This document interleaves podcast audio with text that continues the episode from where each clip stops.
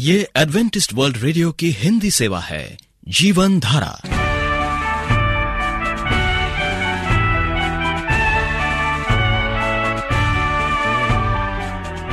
कार्यक्रम जीवन धारा सुनने वालों को प्यार भरा नमस्कार। एडवेंटिस्ट वर्ल्ड रेडियो की हिंदी सेवा की ओर से हम आपका स्वागत करते हैं।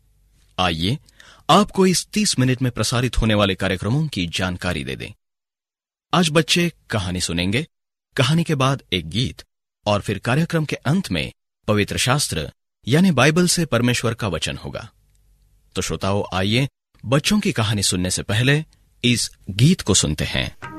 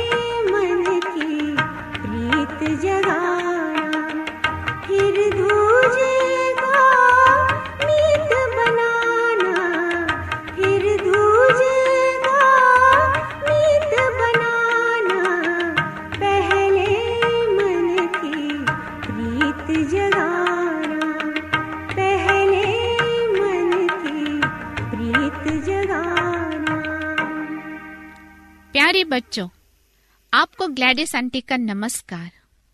मुझे बताओ, क्या आप एक सफल जीवन पाना चाहते हैं? तो आज की कहानी ध्यान से सुनना, क्योंकि आज की कहानी का शीर्षक है, सफलता का रहस्य।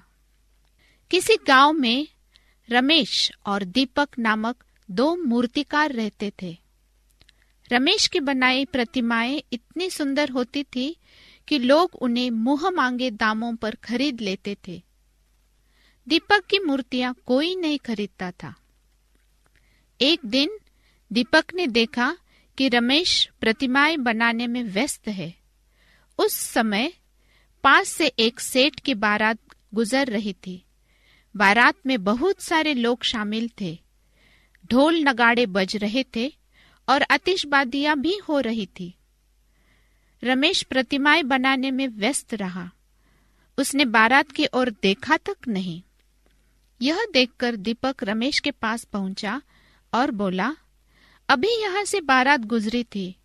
गाँव के सभी लोग ने अपने काम काज छोड़कर बारात को देखा। पर तुमने तो नज़र भी नहीं उठाई। दीपक की बात सुनकर रमेश भौचक्का रह गया। उसने आश्चर्य से कहा तुम किस बारात की बात कर रहे हो? मैंने तो किसी बारात से गुजरने की आवाज़ तक नहीं सुनी। दीपक ने कहा, अरे भाई, कुछ ही देर पहले एक बारात गुजरी है। सभी ने उसे देखा और ढोल नगाड़ों की आवाज़ भी सुनी। ऐसा कैसे हो सकता है कि तुम्हें पता ही न लगा हो? दीपक की बात सुनकर रमेश बोला, मैं जब अपना कार्य करता हूँ तो मेरा संपूर्ण ध्यान सिर्फ़ उस कार्य पर ही केंद्रित रहता है। यहाँ तक उस समय मुझे अपने शरीर की भी सुध नहीं रहती।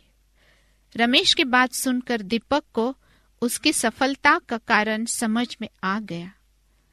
वह जान गया कि एक कलाकार के लिए एकाग्रह सबसे बड़ी चीज़ है। उस दिन से वह ध्यान लगाकर काम करने लगा। तो प्यारे बच्चों, आप भी अपना ध्यान कहीं मत भटकने देना। जो भी काम करने लोगे, उस पर अपना सारा ध्यान लगा देना। और देखना, कैसे सफलता आपके पास आती है। और ऐसा करने में परमेश्वर हमेशा आपके साथ होते हैं। मुझे पत्र द्वारा हमेशा बताते रहना। परमेश्वर आपको आशीष दे। धन्यवाद। आप एडवेंटिस्ट वर्ल्ड रेडियो का जीवन धारा कार्यक्रम सुन रहे हैं। यदि आप यीशु के जीवन और उनकी शिक्षाओं या फिर स्वास्थ्य विषय पर पत्राचार द्वारा अध्ययन करना चाहते हो तो हमें इस पते पर लिखें voice of prophecy 11 Hailey road नई दिल्ली, एक एक शून्य शून्य शून्य एक इंडिया श्रोताओं, इससे पहले कि हम परमेश्वर का वचन सुने, आइए ये गीत सुनते हैं। जो क्रूस पे कुर्बान वो मेरा मसीहा है।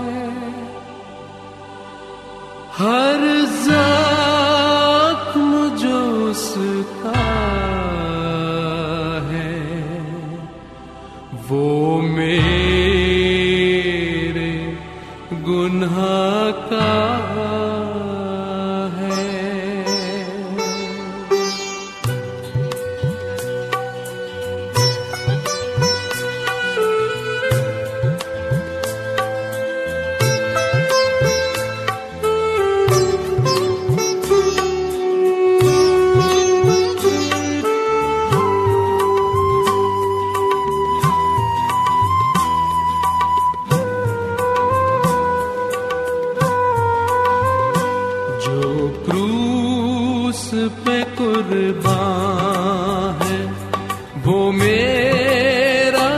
मसीहा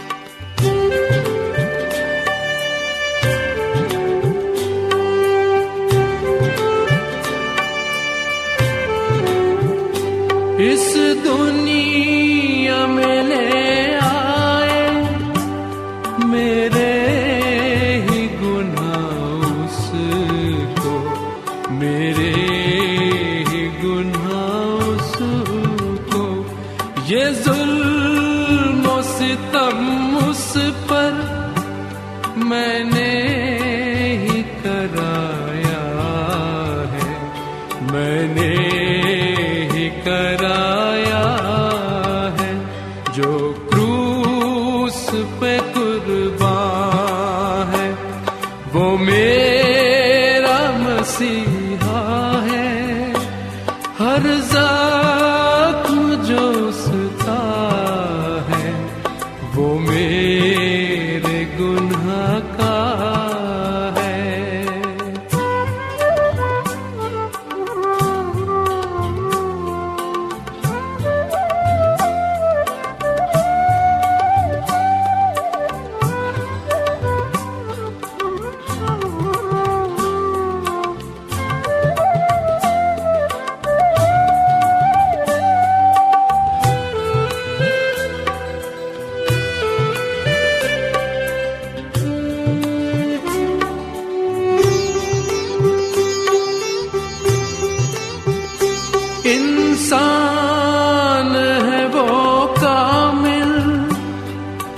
सच्चा खुदा वो है और सच्चा खुदा वो है। वो प्यार का दरिया है, सच्चाई का रसता है, सच्चाई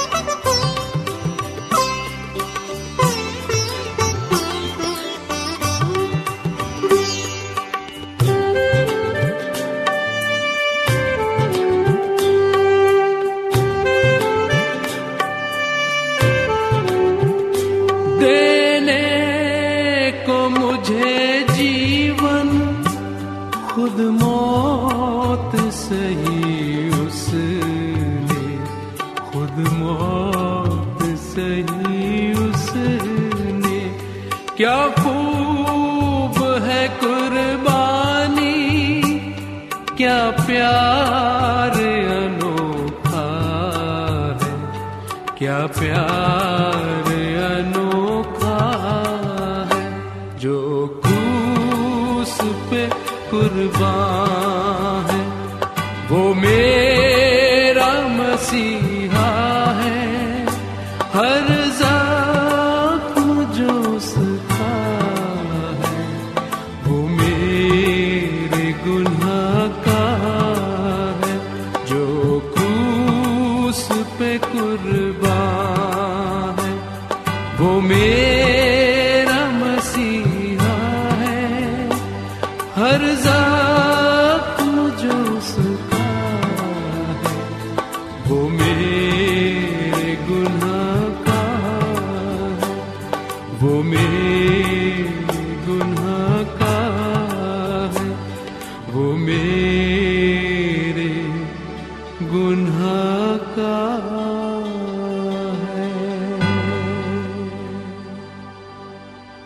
प्रिय रेडियो मित्रों प्रवीषु मसीह के मधुर नाम में आपको भाई मॉरिस माधो का नमस्कार।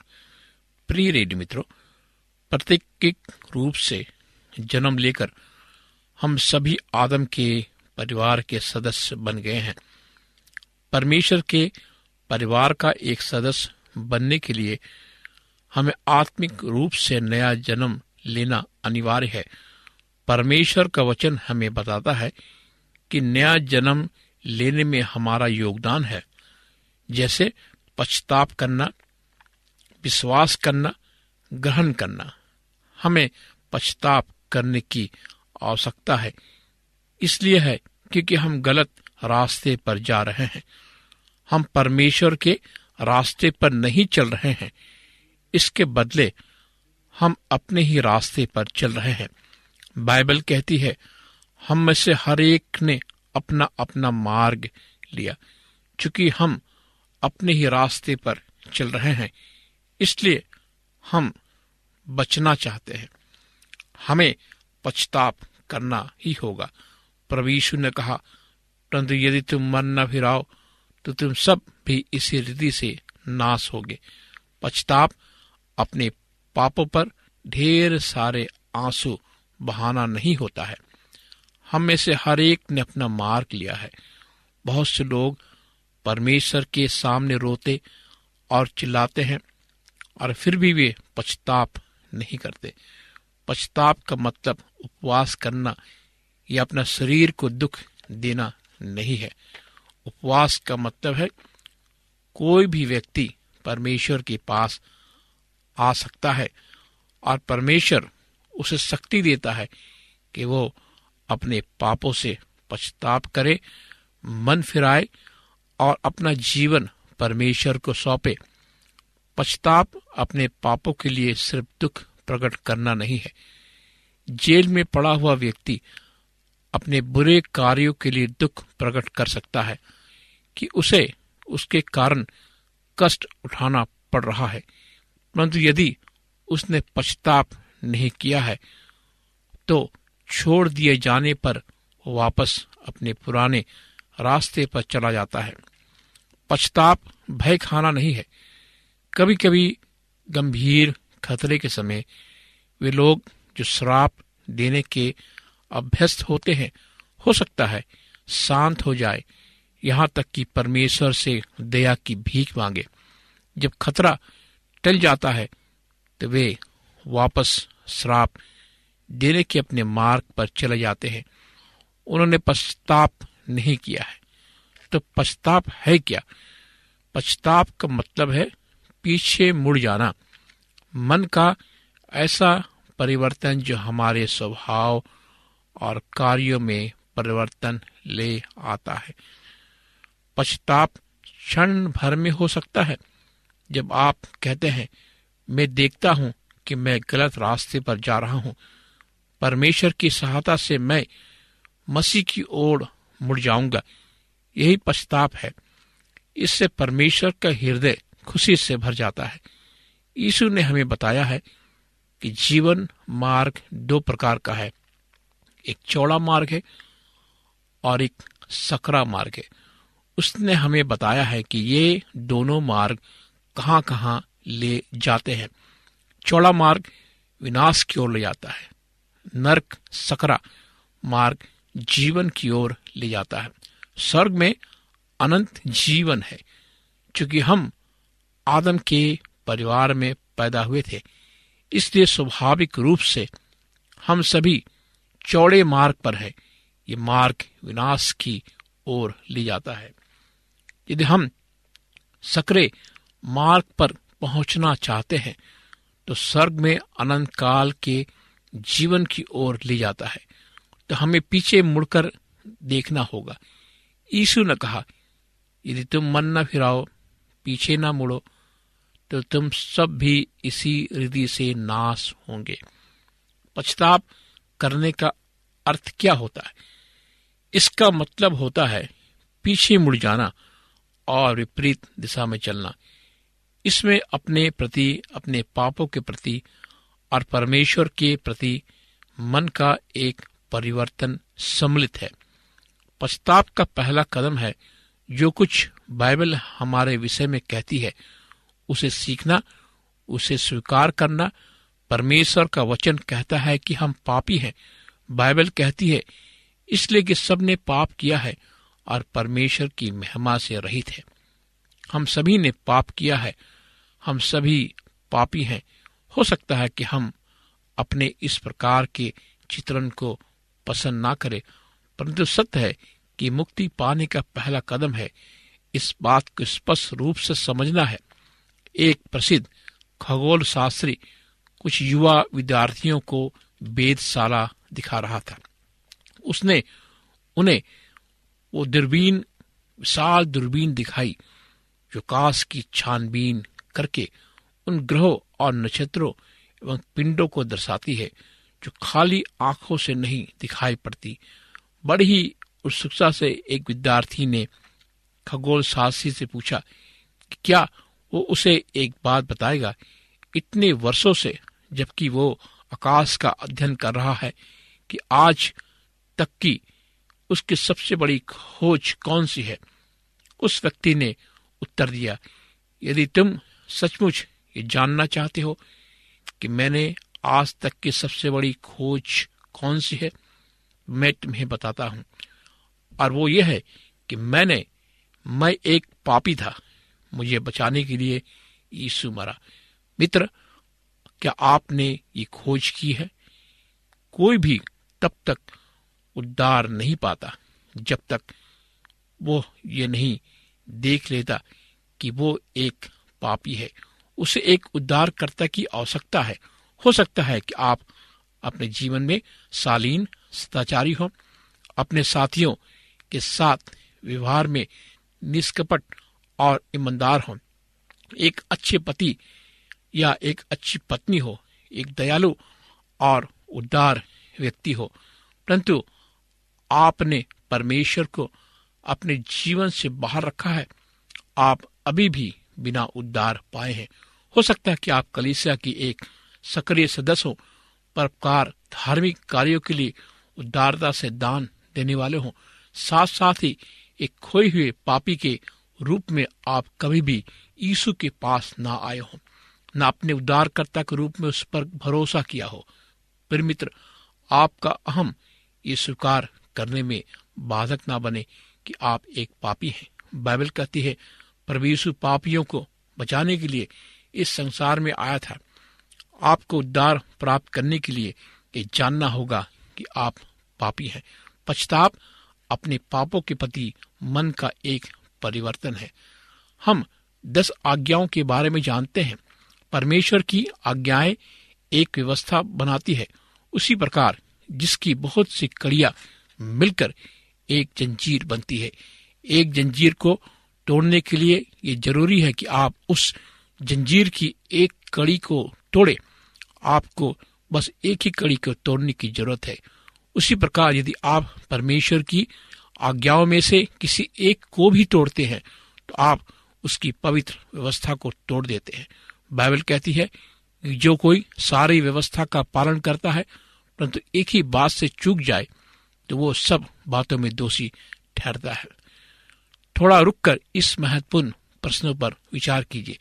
कि आप परमेश्वर की पवित्र व्यवस्था को तोड़ने की दोषी है, कि आप अपने पापों के लिए चिंतित है, कि आपके पाप आपको परेशान करने लगे हैं तो याद रखें, परमेश्वर प्रेम पूर्वक आपसे बात कर रहा है।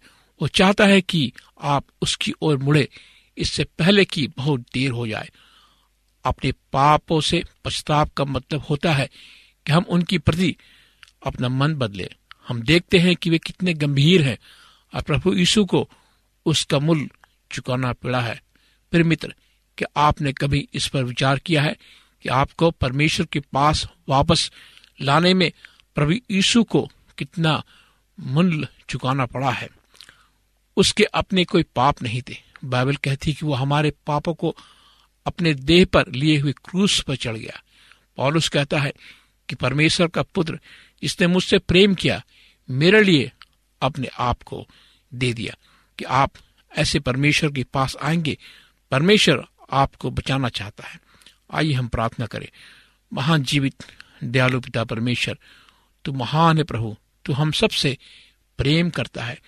तू चाहता कि हम तेरी आवाज़ को सुने और उस पर चले। इस प्रार्थना को प्रभु यीशु मसीह के नाम से मांगते हैं। आमीन।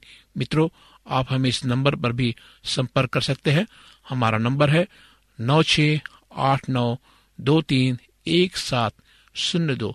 नौ छ आठ नौ दो तीन एक सात शून्य दो। हमारा ईमेल एड्रेस है Morris M O double R I S A W R at Gmail dot com Morris A W R at Gmail dot com हमें आपके पत्रों का इंतज़ार है। परमेश्वर आपको आशीष दे।